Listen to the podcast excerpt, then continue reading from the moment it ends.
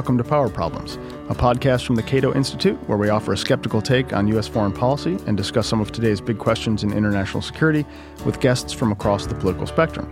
I'm Trevor Thrall, a senior fellow here at Cato. My co host, Emma Ashford, is off enjoying a little well deserved vacation this week. Uh, and our focus today is the Trump doctrine. As a candidate, Trump's America First rhetoric got a lot of observers on all sides of the aisle pretty riled up. Um, but at that point, it wasn't clear what America First or the Trump doctrine really meant and what they would wind up looking like. Uh, now, a year into Trump's presidency, I think we have a better idea of what it looks like, uh, but I, we're still sorting through what it means and what its impacts will be.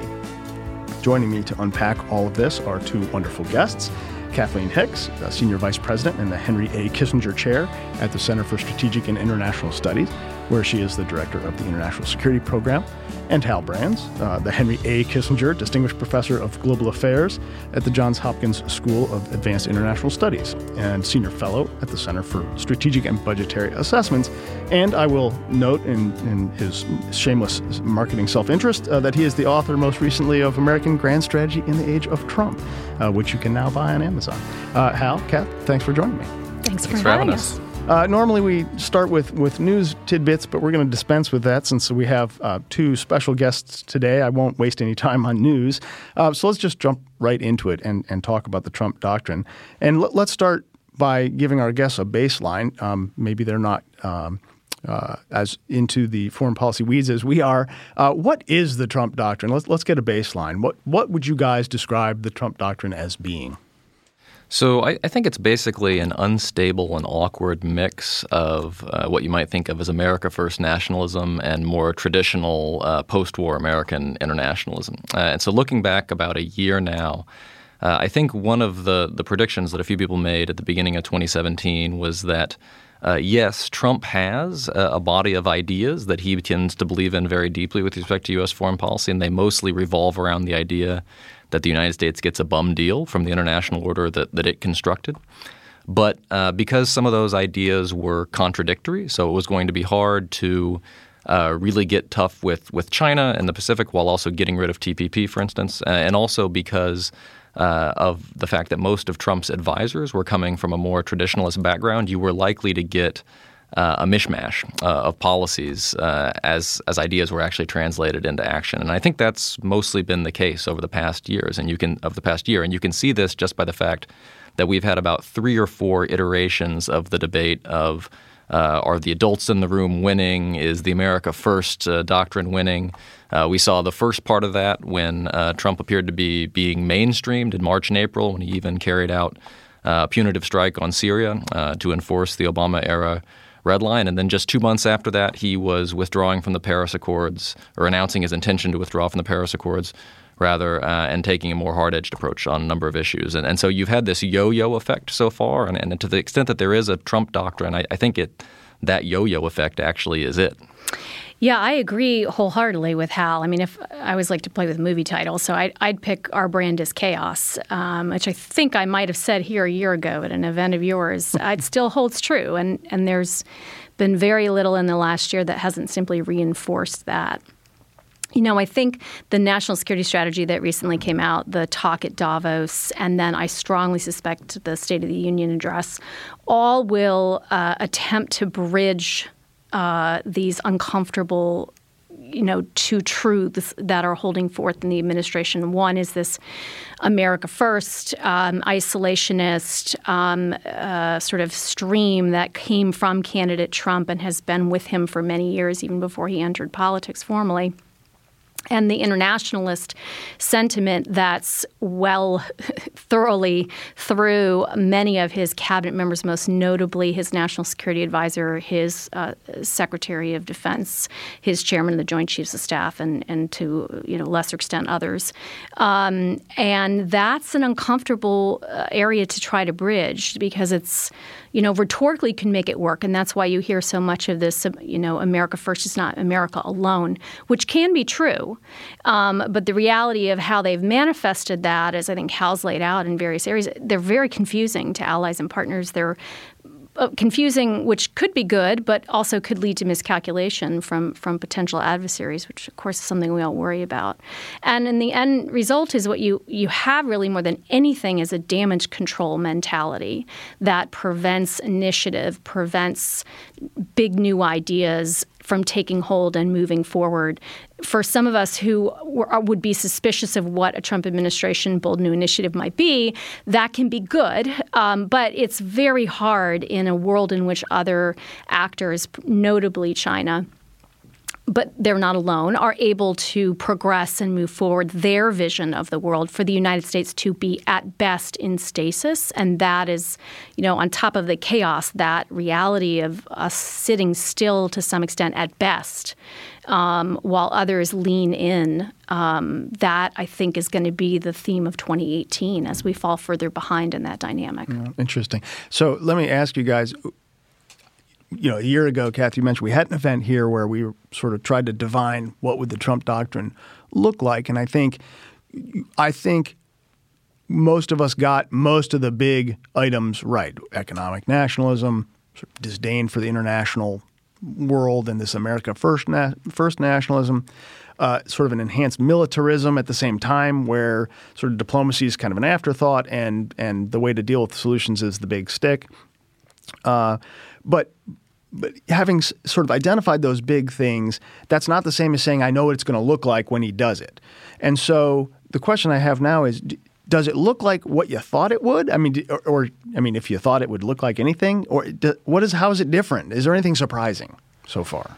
So I, I think one very good example of it looking um, one way in which it looks what we like what we thought it was going to look like is the utter um, the very jarring difference between the national security strategy, which was released in mid December, and the speech that Trump gave the very day that the national security strategy was released. And so the national security strategy was doing precisely what Kath was talking about. It was trying to uh, put America first language on relatively traditional policies. Uh, and I think it actually had a lot of things in there that, that most people in the DC community could probably support. Uh, it was relatively clear in terms of who our allies are and who our adversaries are. It actually talked about the role of values in foreign policy, which is something that this president uh, has rarely done. And then, literally, as people were reading that document, the president was giving a speech uh, across town where he was uh, saying that our allies are the worst offenders in terms of exploiting our, lar- our largesse. They're the ones that we're competing with in the economic sphere.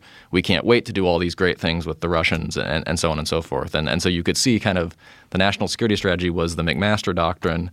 Uh, the speech was the Trump doctrine. Uh, and it's at the intersection of those two things where a lot of the chaos and the uncertainty has happened.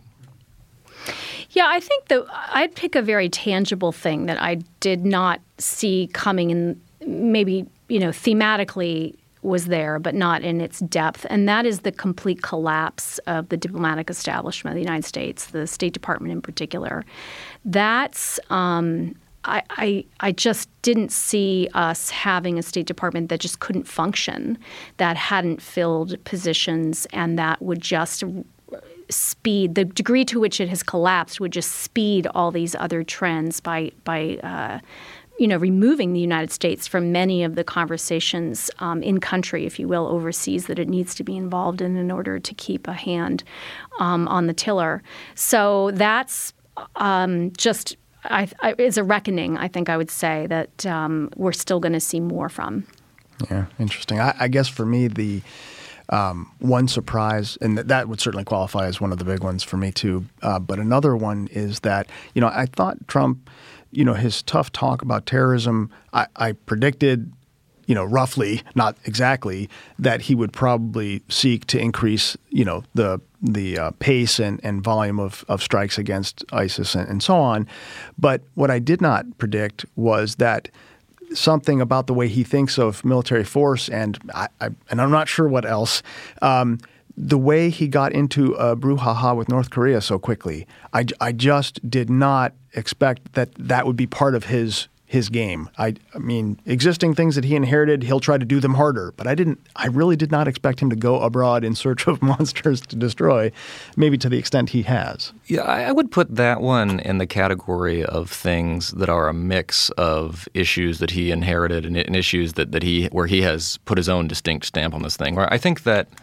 Um, at the end of 2016, the North Korea issue was actually reaching a crisis point faster than most people realized, but just because the North Koreans had made such dramatic progress uh, with their missile program over the past year. And, and so uh, I don't know that Trump needed to ring in the new year in 2017 by saying that North Korea is never going to have an ICBM, uh, but I think any administration would have had to deal with this. The way that, that he put his own distinctive stamp on it uh, was through these uh, sort of unorthodox contributions to, to U.S. diplomacy. So, one, uh, continually ramping up the rhetoric, uh, certainly between about January and, and the fall of 2017. Uh, drawing additional red lines that, that seem to be impossible to to enforce. So uh, North Korea had better stop threatening us lest we rain fire and fury on them, and so forth. And then, bizarrely, picking fights with South Korea in the middle of a confrontation with North Korea, whether that was over missile defense or over trade or, over a variety of things. And so, this is an issue where I think that at the cabinet and sub cabinet level, the policy that the United States has been following is not particularly unusual. And, and I think that. Uh, although I largely agree with, with Kath's uh, characterization of the State Department, this is actually an area where we have made a little bit of diplomatic progress in terms of isolating North Korea, but it's it's punctuated with these presidential interventions that, that have the effect of making people wonder what U.S. policy is and whether it's actually the United States or North Korea that's the source of the instability in the relationship. Yeah, I would just add. Uh, just continuing that theme with regard to the U.S. and Japan and U.S. and South Korea, I mean, I think in a way you can look at Trump certainly not as uh, thinking in these specific terms, but in a Clausewitzian, you know, sense of center of gravity, like recognizing in some ways that the alliance structure we have and any weaknesses that come from it are you know, de- could be used to degrade the United States. But his tactical approach has basically been to to attack it himself. And and adversaries, North Korea is foremost among these as a great example. Um, also sees that that's our center of gravity. And so all we've done is weaken that strategic coherence between us and our allies, in this case, South Korea and the U.S. And North it worked played beautifully into the North Koreans' hands. So what do you have right now? We have the North Koreans and South Koreans at a little bit of a um, detente of sorts, in which they're going to attend the Olympics together. There's going to be a pause in U.S. South Korean military exercises, and we, I think the United States really has to take some ownership of course, is that we should expect the North Koreans to try to break us apart. Of course, the South Koreans should resist that temptation. But the U.S. has really spurred that once again because it can't. It may say America alone, you know, America first is not America alone, but in point of fact, our allies sort of feel like maybe we are, and uh, we're just spiraling ourselves downward. Yeah, interesting. And and I think, you know, it says something about the influence of of words on foreign policy and and that you have decades of institutionalized foreign policy being hijacked by a few words. I mean, a few words sometimes, a tweet, as little as a tweet. And this is, you know, Trump has been a civics lesson for all of Americans, I think, and he's uh, also been, uh, you know, an expert graduate seminar in foreign policy for those of us who study it for a living. I, I feel like I'm learning things every week. Yeah, I think this is a critical point, just that atmospherics and ideas matter a great deal when they're the atmospherics and the ideas surrounding the President of the United States. And so one of the defenses of Trump you'll often hear is that, well, the policies have actually been fairly normal if you look at an array of issues, right? The United States isn't withdrawing troops from, from Europe. Uh, in fact, it's continuing the European Reassurance Initiative and funding at higher levels, and so on and so on and so forth. And you can find lots of cases where this is indeed true. And in fact, if you talk to uh, people who work in the foreign ministries or the defense ministries of our allies and partners, what they usually say is that about 80% of the time the relationship is normal and they're continuing to, to do the things that we normally do together. But the other 20% of the time, something really weird happens, usually at the level of a presidential intervention or presidential rhetoric. And it makes them profoundly question how committed we really are, how much we are we are still committed, uh, not just to particular relationships, but to the whole set of policies that we've pursued over the course of 70 years. Well, uh, you know, I'm going to switch from movie quotes to, to song quotes now. I, you know, I do think a silver lining for the internationalists, uh, of which I am one, is, you know, what doesn't kill you makes you stronger. I mean, you see the polling now in the United States on support for allies, role of the U.S. in the world, which, by the way, has always been pretty strong. Um, I, you know, I think we have seen at least in the um, in in, in a five year period the peak already of a, a, sense of isolationism, and that was at the point of the U.S. election. Um, and I think you see Americans increasingly back to the civics lesson, lesson coming to grapple with the reality of how our interests, whether they be trade um, or security environment, whatever they are, are tied to what happens elsewhere in the world. Um, and so I hope that that very fragile consensus politically, but strong consensus maybe at a more fundamental level among Americans about needing to engage in the world in some way can be stronger today than it was two years ago. And that's actually a good conversation. We should have. I'm going to bullet point that one for, for later. But but just to pick up on something you, you guys were saying a couple minutes ago, is the Trump doctrine as radical in practice as it sounded like it could be? I, I, think both of you have sort of suggested no, but maybe for somewhat different reasons. And if you don't think it's as radical as it sounded, why exactly do you think that?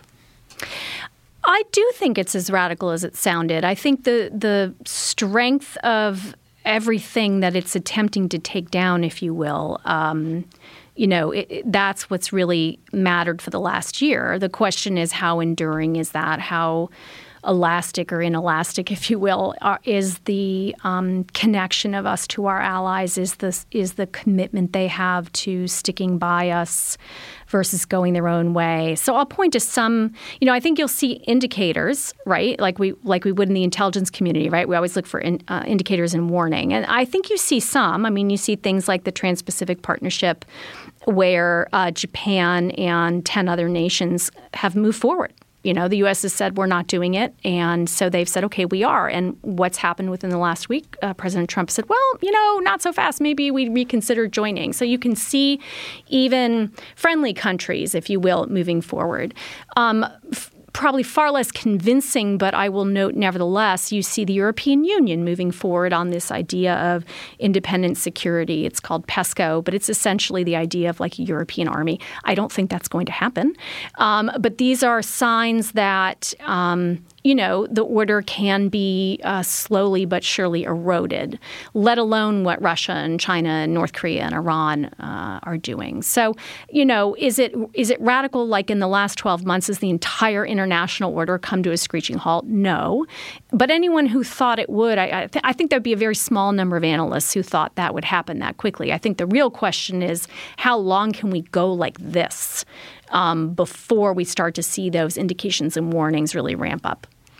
I think that's exactly right. So th- there, it's easy to point to uh, areas in which Trump has not carried out some of his more extreme campaign promises. Right? We haven't brought back torture.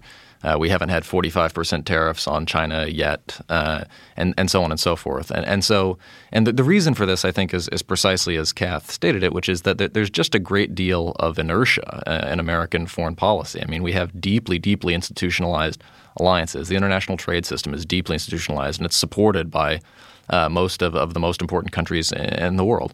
Uh, and so uh, you add that into the fact that, that the, most of the president's advisors don't actually agree with his basic worldview. Uh, and also just with the fact that Trump is an extremely weak president. He's an extremely weak president within his administration. He's an extremely weak president politically. It just makes it hard to enact radical changes even if he would want to.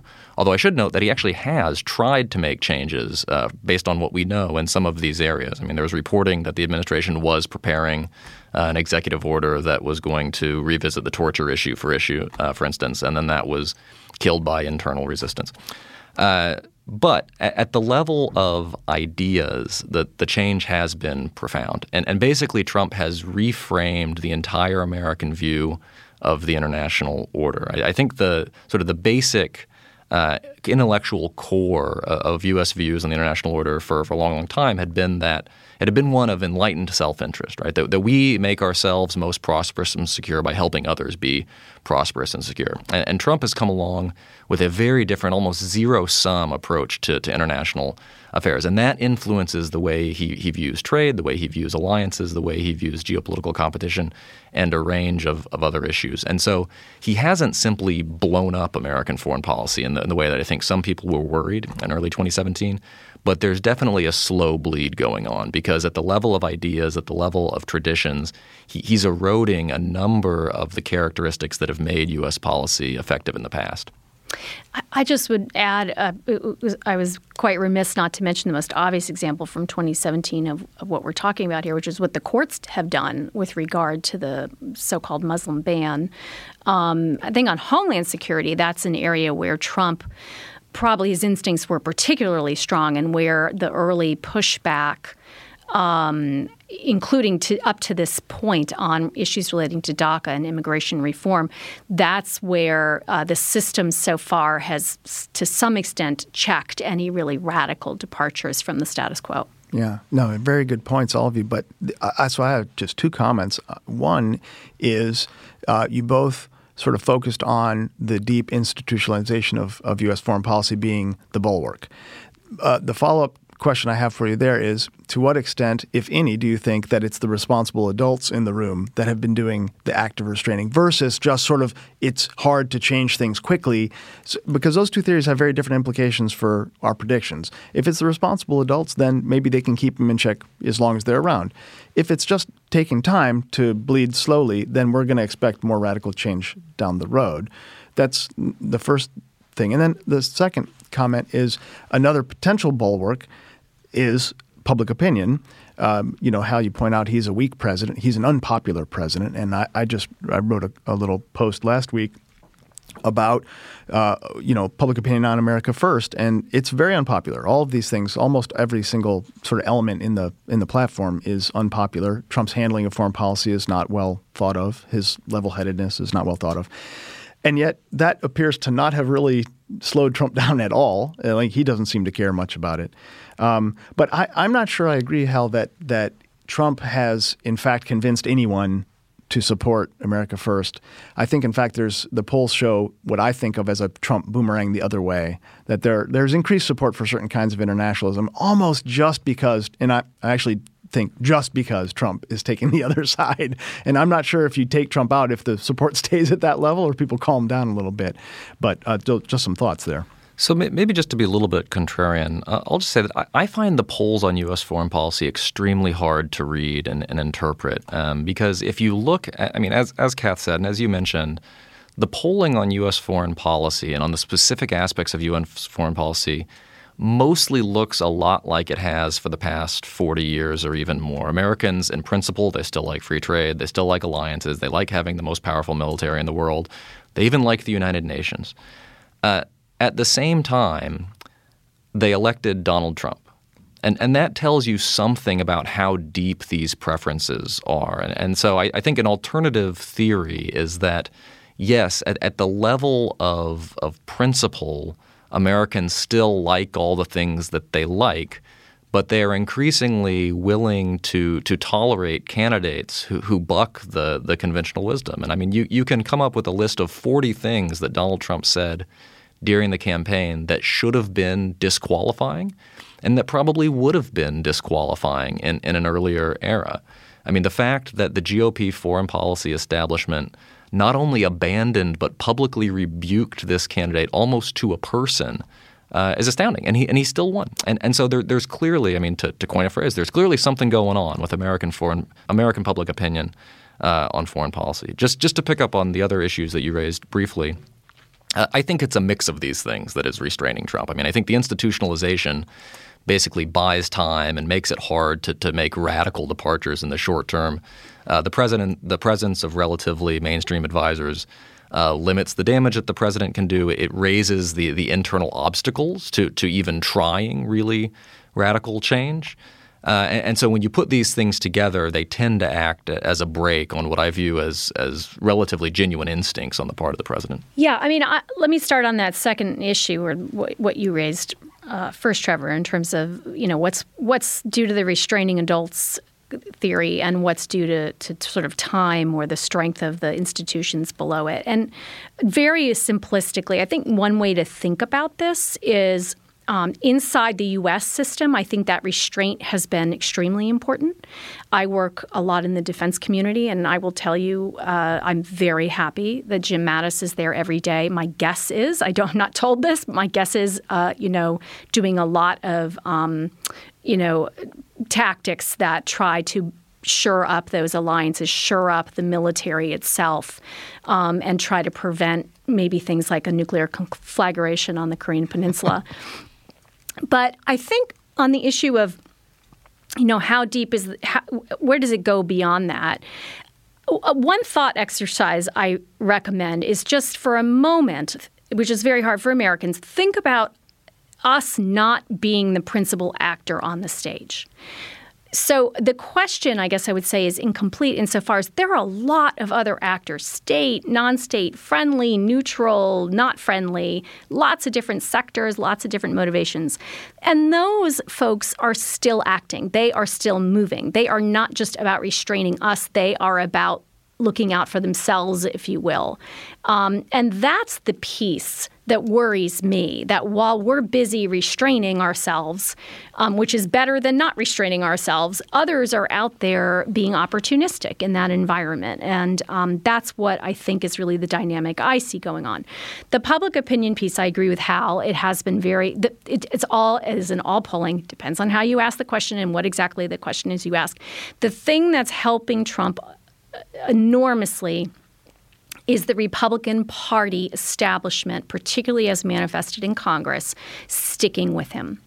Um, and that has, I agree that it may not be because they are interested so much in his foreign policy views in particular areas, but because they have things they want. Again, there are other actors involved with other interests.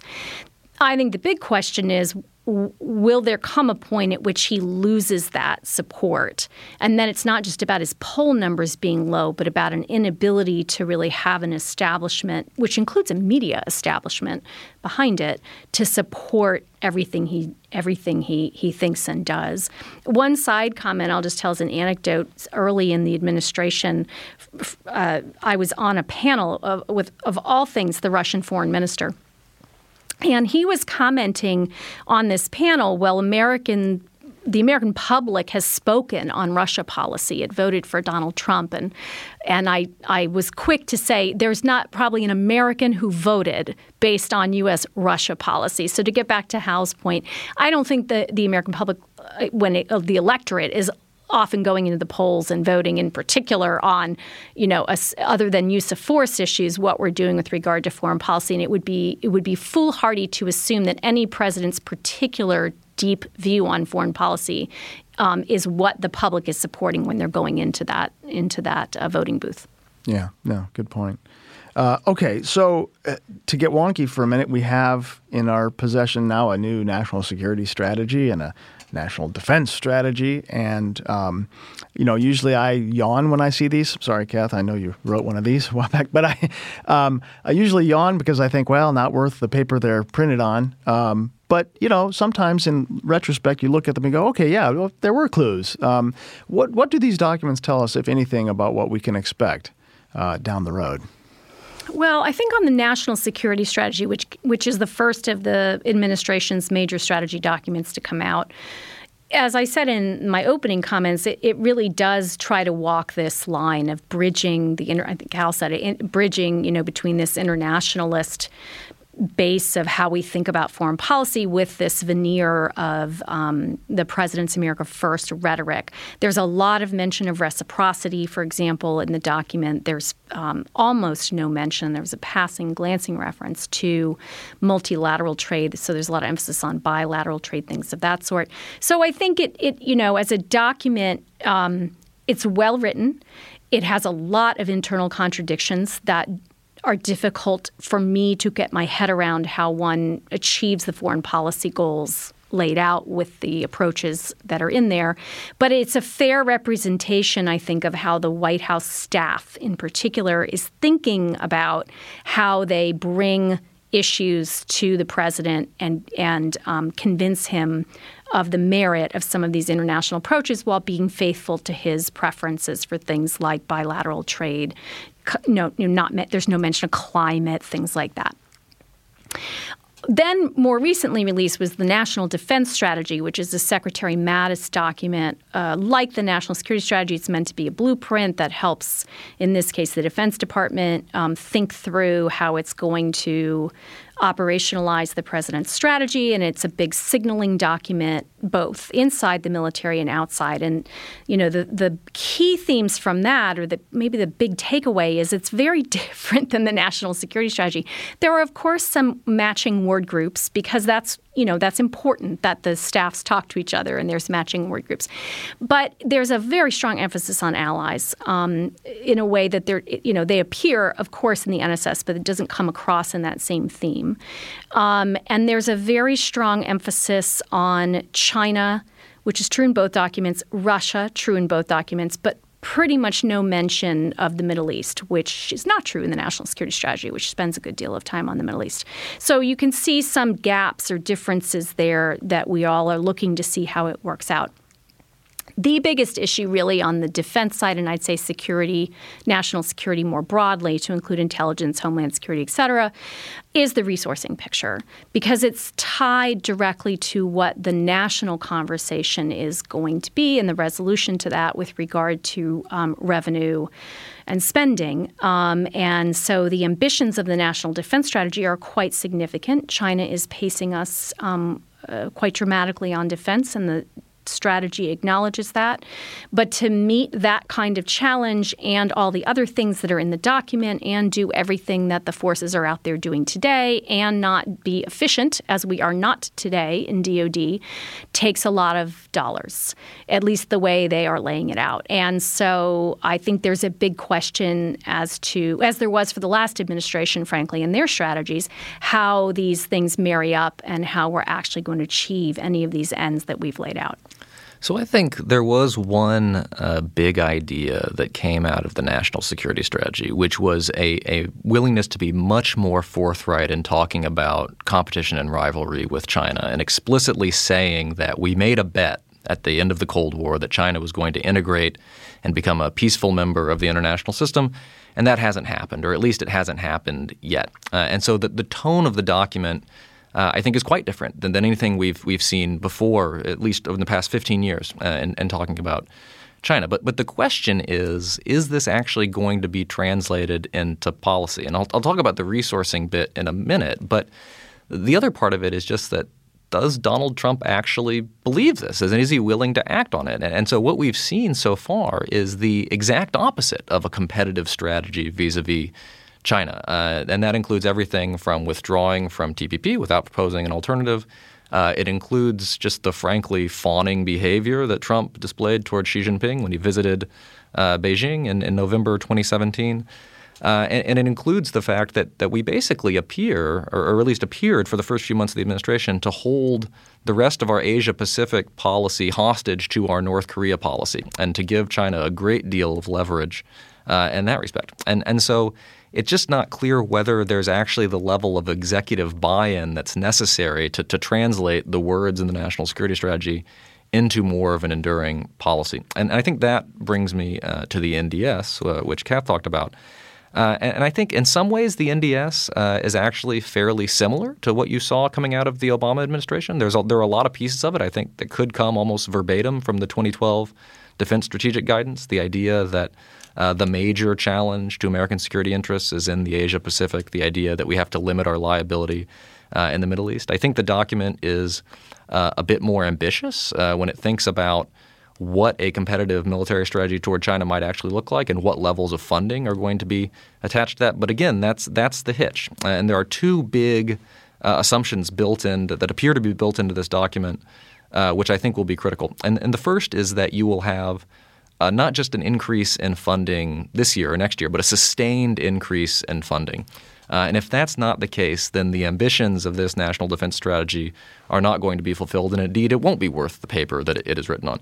But the other one is that this this strategy, like the 2012 DSG, is based on the assumption that we can maintain strategic discipline, that we can keep our eye on the ball in East Asia, even as bad things continue to come out of, of the Middle East. Uh, and that was very difficult for the last administration for understandable reasons. It's going to be even more difficult for this administration just because of the way that Trump has put counterterrorism at the center of his foreign policy worldview. Uh, and so if it becomes clear that uh, you know, if we really want to push back against Iran and Syria, we're going to need more troops and more leverage. Or if we get a son of ISIS that emerges in a couple of years, uh, are we still going to be willing to treat the Middle East as an economy of force or not? Yeah, great, great points. I, I sense that these documents were written without any input from Trump whatsoever, and that he may or may not know they exist. Um, someone's told him about them. He read or saw a picture of them. He likes pictures, but I doubt that they reflect a lot of deep debate among him and his advisors about what strategy really is. And I, I, Hal, your point there, I think, is spot on, which is these might be what his team wants to be doing. And it may say nothing about what Trump will actually do when it comes to it, especially about terrorism, because I think of all the issues in the security world, nothing fits the America First um, wheelhouse like terrorism does, because it bridges that homeland security, international security spectrum so nicely for Trump, rhetorically and, and otherwise. Um, so, but but in general, I think that what Trump is on board for, um, because of his sort of macho militarism, is uh, looking at these documents as blueprints for the extension of primacy. That we're going to be number one by a mile. We're going to take on all great power comers or anyone who smells like it. Um, and the world is a jungle, and you know we'll behave accordingly. And that's you know that's in some sense a very traditional approach. I think you're right when you say this could a lot of these words could show up in other uh, security documents over the last 20 years, and you wouldn't be surprised to see them. Um, but I do, I do, in the at the end of the day, wonder if if Trump can be reined in. And so let me let me pivot there to to a last question here, which is, to what extent does Trump the person matter? Does his personal style uh, affect U.S. foreign policy as much as one worries it does when reading the news? Oh, I think it. I think it definitely does. As a political scientist, I guess I would say it's overdetermined. Yes, I, I, think. I think he, as this this whole conversation is laid out, the, his approach is is one of personal chaos. His own head is not. Um, in a particular singular direction, if you will, on foreign policy. It's not sustained in a single place over time. And then that's reflected itself in how he likes to be staffed with people with different viewpoints who vie you know that's a reflection of his personality who vie out in the open press um, to argue their cases. Someone who is personally um, has a tendency to be ingratiating toward foreign leaders. The the Xi examples of a good one, but not the only one. Um, you know, with Angela Merkel probably being the exception to that. Uh, but then uh, on you know on Twitter or elsewhere, going in hard at them, which creates this chaos. So it's very much about Trump, the the man, Trump the the person um, and the president. Uh, so I don't see how this it won't change. I, will be stronger. It will not change um, in this chaotic sense um, as long as he's president. It definitely won't change. I mean, we, have seen enough over the past year to understand that you know, Donald Trump didn't get to be uh, where he is by acting a certain way, and now he's 70 some odd years old, and he's going to completely change his personality. That that's not going to happen. I think the, the question is, you know, how much does it matter? And and it's interesting when you talk to. Uh, I refer to this as, as the anxious ally parade. So these are, are the people who are constantly coming through D.C. from you know Eastern Europe or East Asia, trying to figure out what the heck is going on. And, and, to a person, they say, well, we have a great deal of confidence in Secretary Mattis. Uh, and we like Secretary Tillerson, although we have less confidence uh, in him. And, and so there, there's clearly uh, a hope, uh, which is not entirely misplaced, that by uh, sort of just avoiding the presidential level of diplomacy, you can maintain good relationships with the United States. That said, uh, Trump's personality matters enormously in a number of ways. I mean, Uh, it matters enormously just because of the level of volatility that he injects into American foreign policy. It matters enormously uh, because of the level of incompetence he, he injects into American foreign policy when, when you're dealing with uh, North Korea diplomacy or any other number of things.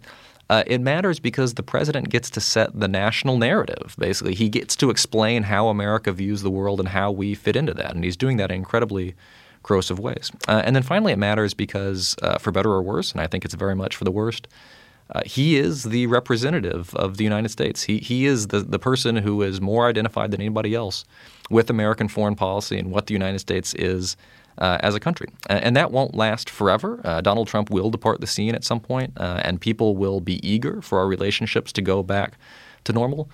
But nobody is ever going to forget that we elected this guy. Uh, now that they've seen what the American electoral system can produce, they're never going to look at us quite the same way. All right. On that depressing note, let me let me let me just ask you quickly the surprise question of the day. Quickly, give me Trump's best and worst foreign policy decisions. Kath, go. Oh my lord. that is a stumper.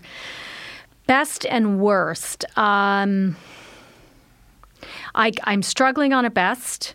I think you can give him um, credit for raising attention on allies needing to share burden, if you will. I think that's going to cost us a lot. I'm not sure the, the game is worth the candle in terms of how that's played out. Um, best decision uh, probably is picking. I'd have to pick picking Jim Mattis to be his Secretary of Defense right at the top of that list.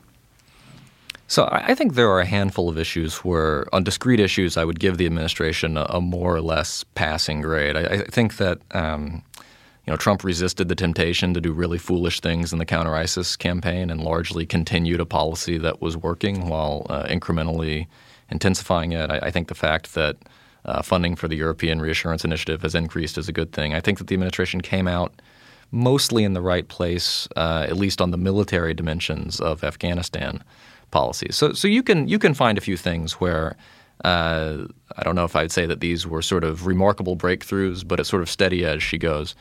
Uh, I think the the decision that is going to haunt us more than any other is TPP. Uh, because I worry that uh, it's not 1997 anymore. We are in the middle of a pretty intense competition with China for influence in the Asia Pacific, and we threw away one of our big pieces of leverage without getting anything in return. And so it's entirely possible that even if we come back to this four years from now or eight years from now, that's going to be a period of time that we're never going to get back. I was just going to say on TPP in particular, I was in uh, Japan recently, and that was my sort of my plea to them is please leave a seat at the table. Can, you know, we want to join in when we when we're back, but for now, we understand they're going to move forward. A lot of food for thought. Um, thank you for joining us on, uh, for this episode of Power Problems, and thanks to Kathleen Hicks and Hal Brands uh, for joining us. A big thanks to our producer, Jeff Geld. And if you liked the episode, please share the link on Twitter or say something nice about us on iTunes or Google Play. You can always connect with us on social media using the hashtag FPPowerProblems. Thanks for joining.